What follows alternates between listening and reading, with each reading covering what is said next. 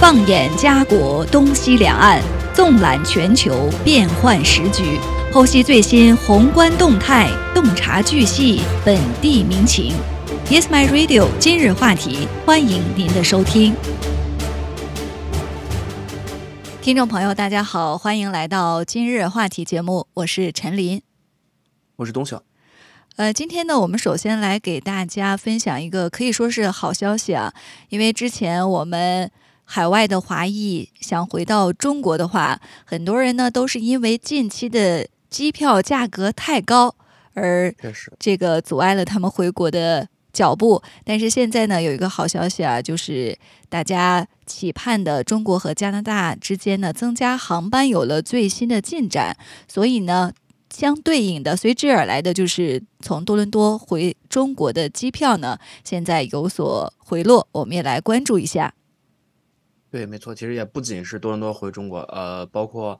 温哥华、渥渥太华其他加拿大地区也是航班也是有所增加。那么这次也是因为继这个六月份中国与美国达成协议之后啊，这个中国跟加拿大。也是对这个直航航班进行这个数量之间进行一个谈判，来协商之后的怎么这个增加航班这么一个问题。那么其实当时加拿大的这个交通部他也表示说，呃，两国之间的这个每周的航班数量其实是急剧下降的，因为咱们知道在过去也就是疫情期间之前嘛，呃，算从二零一九年夏天的时候，每周啊基本要有一百多个航班。那么现在来看，目前。嗯，截止到上上个季度，本季度就是二零二三年的这个上半年嘛，那么每周其实也就仅仅只有十个航班左右。那么根据现在的这个目前刚刚更新的中国跟加拿大这个航空运输协议，两个国家之间啊可以互通七十六班客运航班。那么也就是说，而且是由各自的航空公司啊进行这个分配。所以说，这真的是对我们来说是一个好消息，从十个航班增加到七十六。各航班其实是一，我相信这个机票应该会迎来一个大跳水。嗯，没错，之前大家之所以很多人呃没办法回到中国，就是因为航班太少，机票价格还太高。现在从十个增加到七十六啊，东晓所说这个真的是大幅的增加。那据加拿大交通部表示呢，说呃在二零一九年夏季，当时呢在疫情之前这个旅行高峰期，呃。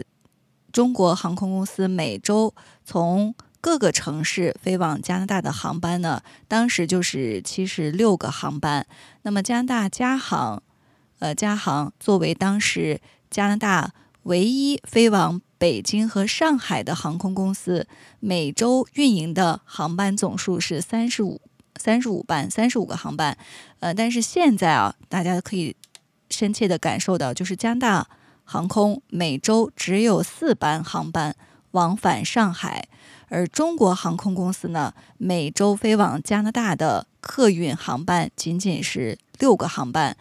呃，那么在本月初呢，中国是解除了针对许多国家的团体旅游禁令，但是呢，名单当中不包括加拿大，仍然是禁止中国的游客到加拿大呢进行。团体旅游，所以很多加拿大的旅游行业呢，针对这样的一个政策，也是呼吁政府加快和中国呢进行谈判，呃，希望把中国的更多的游客啊，团体游客能够带到加拿大来，否则呢，会加拿大的旅游行业会受到不小的影响。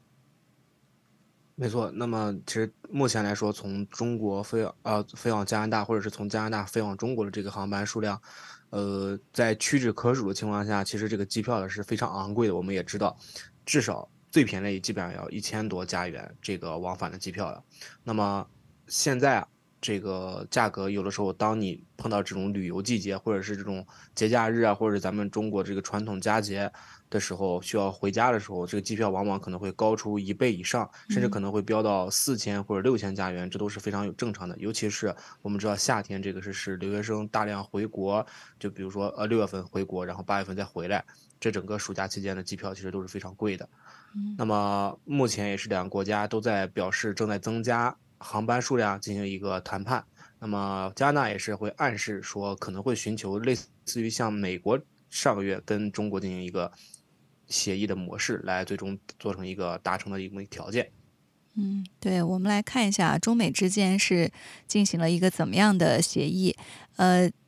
八月早些时候呢，中美之间是达成了一个协议，有也就是说呢，从九月一号开始，允许中国的航司每周执行十八个中美直飞往返客运航班，呃，这是每周，然后是中美之间的直飞航班往返十八个，呃，并且呢，从十月底起呢，增加至每周二十四趟。呃，这是中美之间达成的一个协议。那加拿大交通部的发言人就证实说，呃，中加之间的航空运输市场的重新开放呢，也正在接受评估。那加拿大官员呢，也正在和中国的同行就这个问题呢进行讨论。加拿大的目标呢，就是以满足乘客需求，并且呢，为两国航空公司提供。公平竞争的运营环境的方式，在这样的前提下来增加航空服务。没错，那么也是中国的大使馆表示说。呃，我们中中国方面也是希望签署这个协议。那么一位发言人也是表示到，说希望加拿大能够与中国共同努力，那么能够加快促进两国人民之间的这么一个交流或者是旅行。那么这也能够促进加拿大和这个商，不管是商业或者是留学或者旅游业的这个飞速发展。当然，这个加拿大的众多中国企业啊，或者是这个学生学者或者是华裔。呃，在这个过程当中，已经表达了这个对于直飞航班啊航班不足的这么一个问题，这也就导致了这个机票价格非常昂贵，影响了两国正常的交流。所以说，中国也是能够希望恢复到一个正常的水平，然后能够让两国人民更更加的这个友好往来，没有任何的阻碍。嗯，对，这也是加拿大身在加拿大的很多华裔的一个期待和期盼。呃，那么航空分析师啊，Becker 就表示说，呃，鉴于之前加拿大前往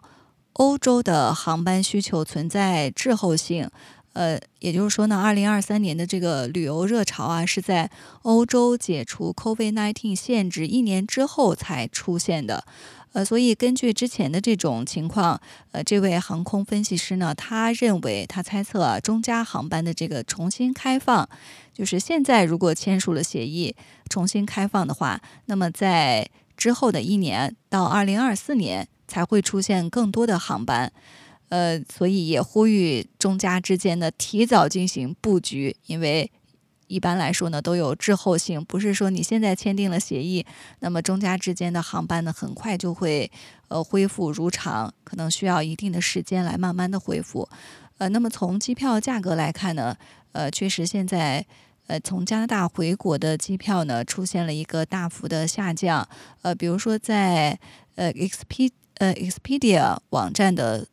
搜索结果啊，多伦多飞上海的这个机票，九月和十月呢，都出现了七百九十七加元这样的超低价。这好像似乎也回到了疫情之前啊！疫情之前，我们确实能在这些机票网站上搜索的话，从加拿大飞往中国的机票，确实有时候我们能买到七八百这样的水平。但是疫情之后，尤其是现在。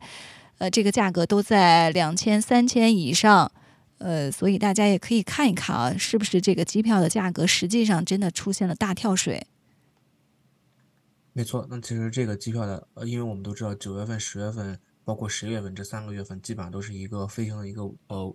平缓期或者是稳定期，就没有大量的留学生在来回加拿大和两国之间。那么其实这个机票相对于来说属于一个呃便宜的时期，那么七八百是有的，嗯，之前也会有过。呃，最低买到我买到过六百的机票，所以说现在这个价格之后可能有呃，在随着我们刚才所说的二零二四年可能更多航班的加入，可能之后还会有更低的价格也说不准。总之，我们也是希望能够有一个好价格的机票，能够帮助我们顺利回到国内或者从国内回到加拿大，能够做这么一个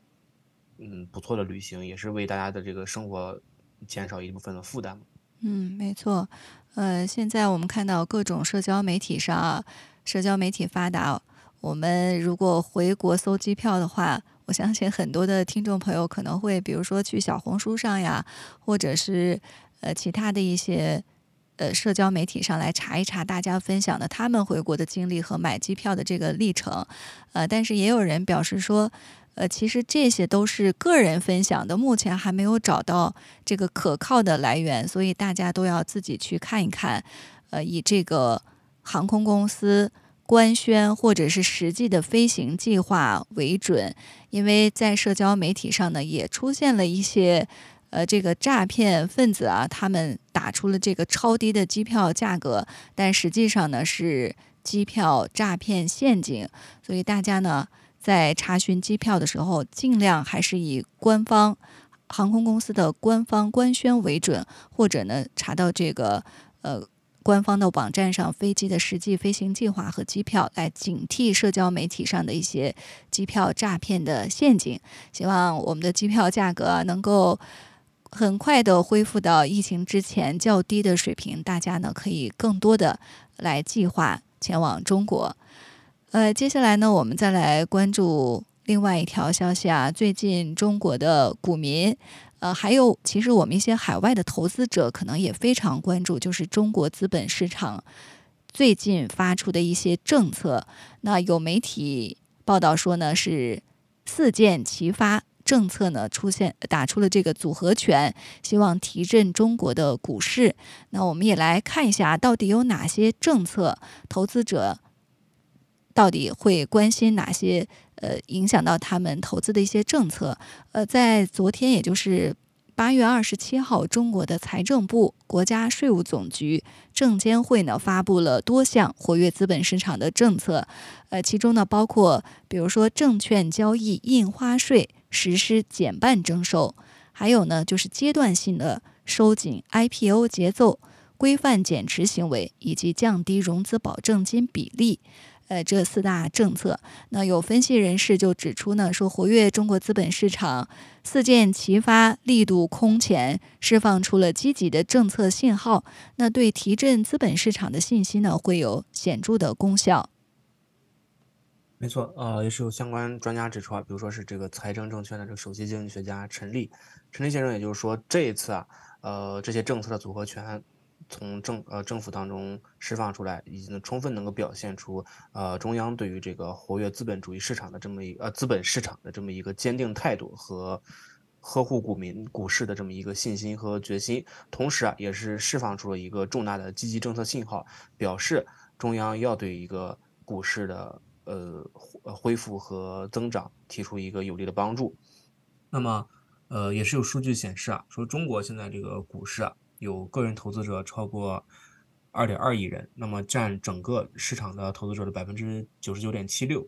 而且其中啊，这个股持股市值有十万元以下以及十万元到五十万元的这个小微投资者占比啊是非常大的，分别占比了百分之八十七点八七和百分之八点一二。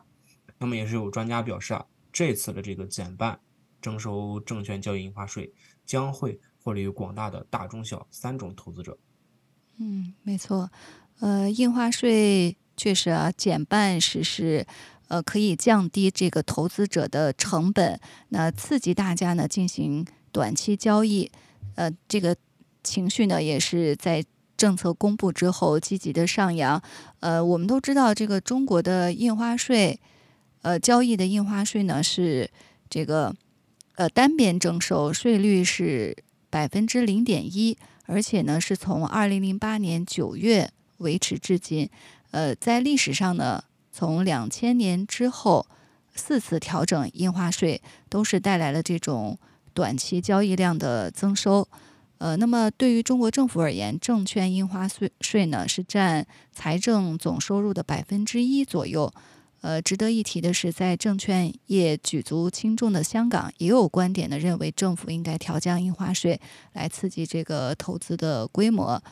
呃，那我们也看到啊，中国证监会呢，昨天也是表示说，根据呃近期的市场情况呢，也出台了政策，就是阶段性的收紧企业首次公开募股 IPO 的节奏，促进。投融资两端的动态平衡，严格要求上市公司募集资金应当投向主营业务，呃，严禁也就是限制多元化投资，呃，这可能呢也是针对近期啊一些房地产企业出现了这种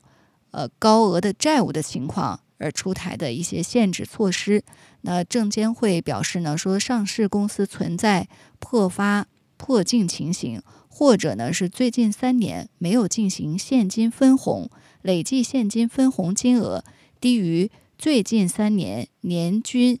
净利润百分之三十的。那么，对于符合这些条件的上市公司呢，控股股东、实际控制人呢，就不得通过二级市场来减持本公司的股价。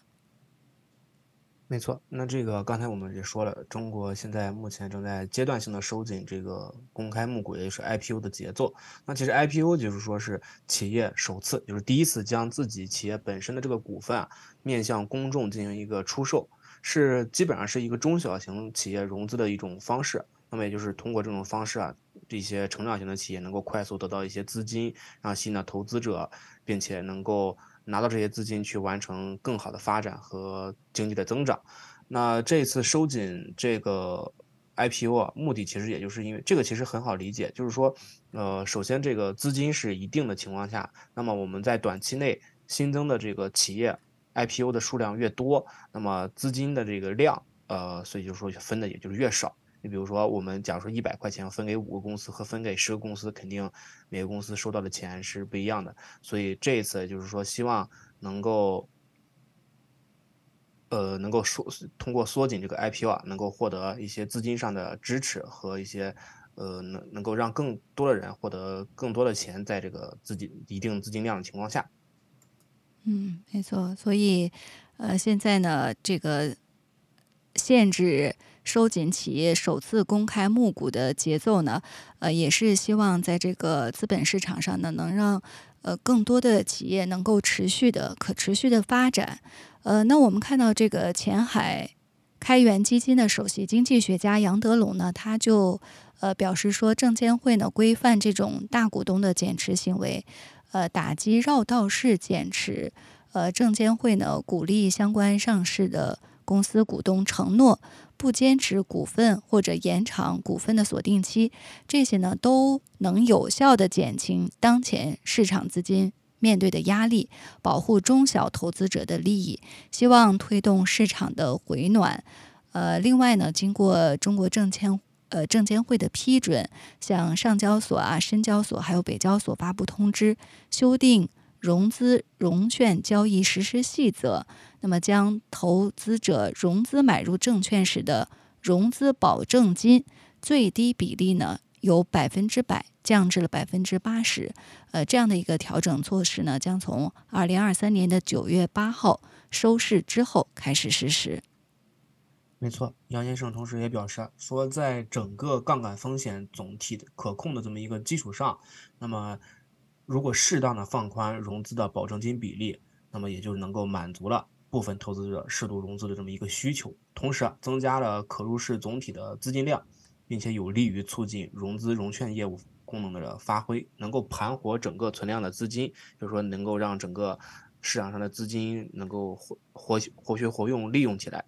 这是目前控制杠杆风险的这么一个有效方法，也是能够促进经济发展的一个有效方法。嗯，没错。所以我们看到，呃，所有的这些措施啊，呃，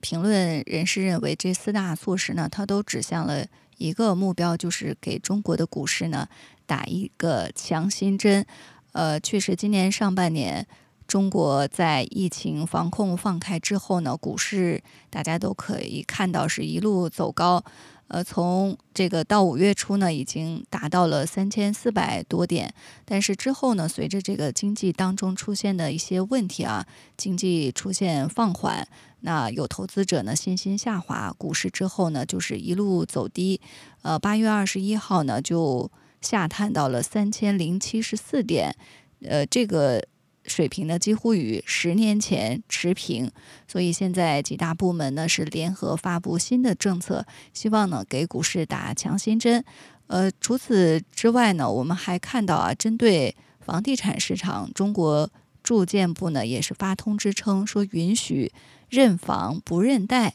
可以说呢是放够了这个呃放松了这个限购政策。呃，很多人也。不太了解啊，说这个认房不认贷到底是什么意思呢？为什么说这样的政策出台就是放松了限购政策呢？呃，我们看到中国住房城乡建设部、中国人民银行还有金融监管总局呢，是联合印发了这样的一个通知，那希望推动落实购买首套房贷款认房不认贷这样一个政策措施呢，来促进房地产市场的发展。呃，认房不认贷呢，我们也给大家稍稍的解释一下，就是之前，呃，我们如果购房的话呢，你办理过购房贷款记录，那这样的购房者，即使在再次申请贷款的时候，你名下没有房产，或者是之前的贷款已经结清了，但是呢，也会被认定为是有贷款的记录。有历史记录就无法享受首套房贷款的优惠政策，在这样的情况下呢，就需要付出更高的首付比例、房贷利率还有税费等等。那很多人呢，之前购买了一套房，虽然之后贷款已经结清。或者呢，将房产出售，名下已经没房，但是呢，再次贷款的时候依然享受不到这个首次购房者的优惠政策。但是这个新的政策出台之后呢，我们看到就是认房不认贷，就不管你购房者之前有没有贷款记录，只要你现在名下没有房产，那么就可以按照首套房来认定，享受相关的优惠政策。呃，所以专家评论说呢，这样的政策呢，就刺激了。更多的人可以以购买首套房来享受优惠政策，来刺激中国的楼市。没错，那也是大家最近关注新闻的话，也会发现，在今年的这个六月份到七月份，一些房地产中国比较大的房地产开发商的新房的销售数量，其实是要比去年啊还下降了部分左右。呃，尤其是最近呃问题比较明显的恒大，那么我相信这一次认房不认贷的这个政策，也是呃政府和中央为了针对现在的房市情况，提出了一次有利和扶持的政策，能够帮助和稳定房地产，首先是稳住房地产的这个经济，以及在帮助增进。所以说这次认房不认贷的这个政策，也是在这套组合拳当中，应该是有着至关重要的作用。嗯，没错，呃，所以在这些利好政策的加持之下，我们看到，呃，中国股市 A 股市场呢，在周一开盘就迎来了久违的大涨。呃，在北京时间八月二十八号一早开盘呢，呃，上证指数是大幅的高开，涨幅呢一度超过了百分之四，超过了三千二百点。呃，深证成指呢，开盘涨幅也是冲高至接近百分之五，还有像地产股啊、券商股也是满屏涨停，超过五千只个股呢是飘红。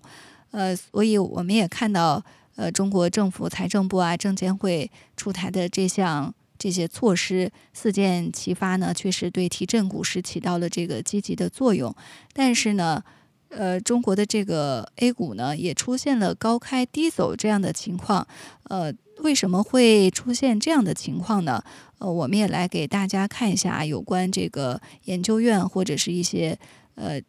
证券研究所他们给出的一个分析，为什么会有这样的一个情况？希望大家呢也做好这个心理准备，更理性的看待目前实施的这些政策。没错，呃，你比如说像国金证券策略分析师啊，呃，黄先生表示说，其实从下半年以来，呃，大盘基本上都是在三千两百点左右进行一个左右徘徊。那么在今天，也就是七月啊八月二十八号，开盘点达到了一个三千两百点，但是啊，想要超过，其实压力还是非常大的，因为这不仅仅是呃停留在技术层面的问题，这当然也与这个政策本身和市场特征其实有着很大的关系。你包括像财经杂志表示说，呃，目前一些政策对于短期的时间内啊，对于这个股市的一个情绪啊，是有一个提振作用。因为我们呃股民看到这些政策的扶持，肯定是会积极的呃提升兴提升信心和兴趣去参与到股市当中啊。但是从这个中长期来看，整个资本市场政策的优化带来的这个情情绪好转，嗯，并不能成为整个股市上涨的一个决定性的因素，因为它因为这个财经。报道表示说，当时当前啊，这个股市的核心关注点其实是一个经济恢复可能是稍微偏弱，然后政策的效果呢，呃，也并不是呃特别明显的这么一个基本面的一个因素。但其实啊，也是有人也是 W 是表示说，这并不是这些政策不给力，而是这都是表面的一个短期平衡性的政策。那么。呃认为股市啊还有是在美国加息周期这么一个情况的影响下，在美国加息周期没走完之前啊，认为这个股市还是有浮动的可能性，还是有改变的可能性。嗯，所以在呃专家的分析来看啊，这些政策的推出呢，最重要的就是缓和市场的情绪，是阶段性的政策。那中长期呢，还是要靠市场化、法治化，真正的实现这个注册制。呃，所以外界也很关心啊，说在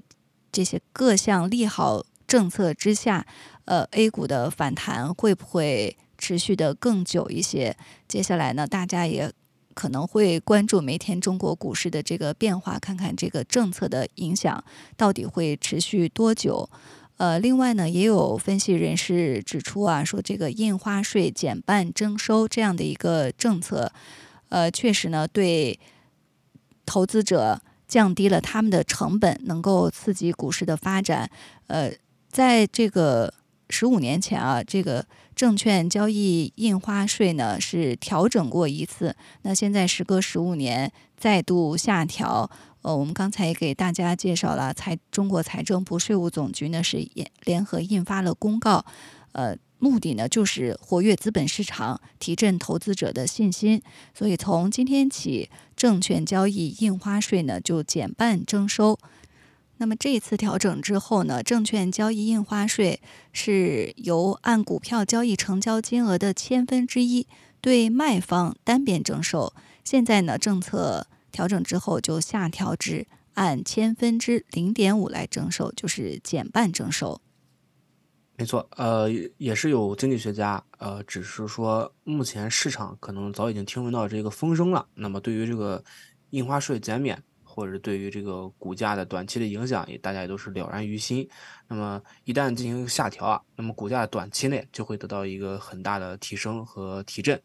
但是，尽管在这个印花税下调的这个传言未能未传言下未能真正的做到这个提振市场，那么但是其实这个呃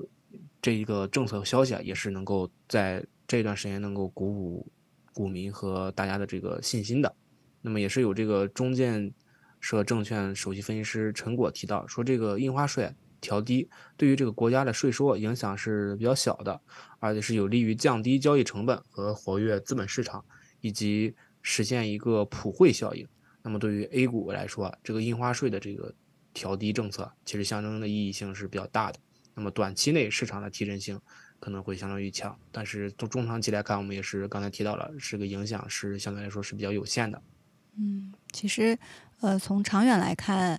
呃，确实这个影响有限。不过呢，有也有分析人士认为啊，这次呃印花税的调降也有助于 A 股市场和国际来进行接轨。呃，目前呢，全球较多的股票市场呢都不征收这个印花税，比如说美国啊、德国、日本、澳大利亚。啊，还有呢，就是加拿大这些发达证券市场呢，都是免征印花税。那少数市场，比如说新加坡呢，是按照千分之二对交易额单边征收印花税；港交所呢是按照千分之一点三对交易额呢进行双边的征收。所以。业内人士认为，这一次下调之后呢，A 股市场的印花税水平呢是进一步与国际的成熟市场进行接轨，对于提升 A 股的国际化进程也是有一定的帮助的。呃，另外呢，我们就是看到这个呃融资收紧、规范减持这样的政策呢，呃，未来对资本市场的一些影响，那证监会呢在。呃，昨天晚间也公开发文表示说，充分考虑到当前的市场形势，完善一二级市场逆周期调节机制，呃，合理把握这个 IPO 再融资的节奏。呃，刚才我们也给大家介绍了这些措施，呃，比如说阶段性的收紧 IPO 的节奏，可以促进投融资两端动态平衡。那对于大额的再融资呢，就要实施预沟通机制。关注融资必要性和发行的时机，呃，对于那些存在破发、破净或者经营业绩持续亏损、财务性投资比例偏高这些情形的上市公司再融资呢，就要适当的限制他们的融资间隔、融资规模等等，这样呢可以保证呃股市呃这个融呃融资市场、资本市场更加的平稳、安全的运行。没错，我们呃除了收紧 IPO 啊，还有这个规范减持也是非常重要的一个措施啊。因为 A 股目前最大的一个问题也是融资减持太多。那么根据八月二十七日证监会发布了一个公告当中表示啊，说充分考虑市场关切，认真评估股份减持制度啊，就进一步的进一步的规范相关方减持行为做出了一些要求。那么其实具体而言，就是从破发、破净和分红三个维度啊，对股东减持进行了一个严格的限制，即控股股东和实控人减持要求不得破发、破净，而且且过去三年累计的现金分红啊，也是不得低于平均净利润的百分之三十。那么也就也是有些相关人士啊认为说，今年上半年北上这个资金持续流出。啊，产业资本也是不断减持，在叠加 IPO 的加速，那么整个市场也是呈现一个筹码增加的速度远大于资金增加速度。那么，比存量博弈市场更恶劣的其实是减量博弈市场，这也是一位证券人士给财经发布的这个观点。那么他也是认为说，这个收紧股份减持有助于扭转当前这个减量博弈市场的局面。那么后续啊，一些上市公司要求减持，并且必须努力提高。盈利水平满足够这个减持的要求，那么反过来进行倒推，未来一些逆逆上市的这个企业，其实是可能会有动力把发行价格定的稍微低一点，不然啊，后续破发率的会逐步加大，那么减持也是更进一步的难做。嗯，没错，呃，所以综合来看呢，这一次啊，各项利好政策的颁布。和公告呢，对于中国股市和楼市的刺激呢，出现了积极明显的效果。不过，专家呢也是持谨慎乐观的态度啊，看一看这些利好的政策会让呃股市和楼市的这种积极影响持续多久。那有业内人士就预测说，不管怎么样啊，现在这种稳增长政策已经落地。已经落地了，那后续的经济基本面呢会改善，呃加快，像地产啊、消费、银行的基本面呢也都预期有望企稳回升，大家呢都会从中受益。所以对于这些资本市场政策的调整呢，我们未来也会继续关注，呃看一下这样的政策呢会对中国的股市、楼市具体带来哪些。呃，持续利好的影响。那今天的今日话题呢，到这里就结束了。非常感谢大家的收听，下期节目再见。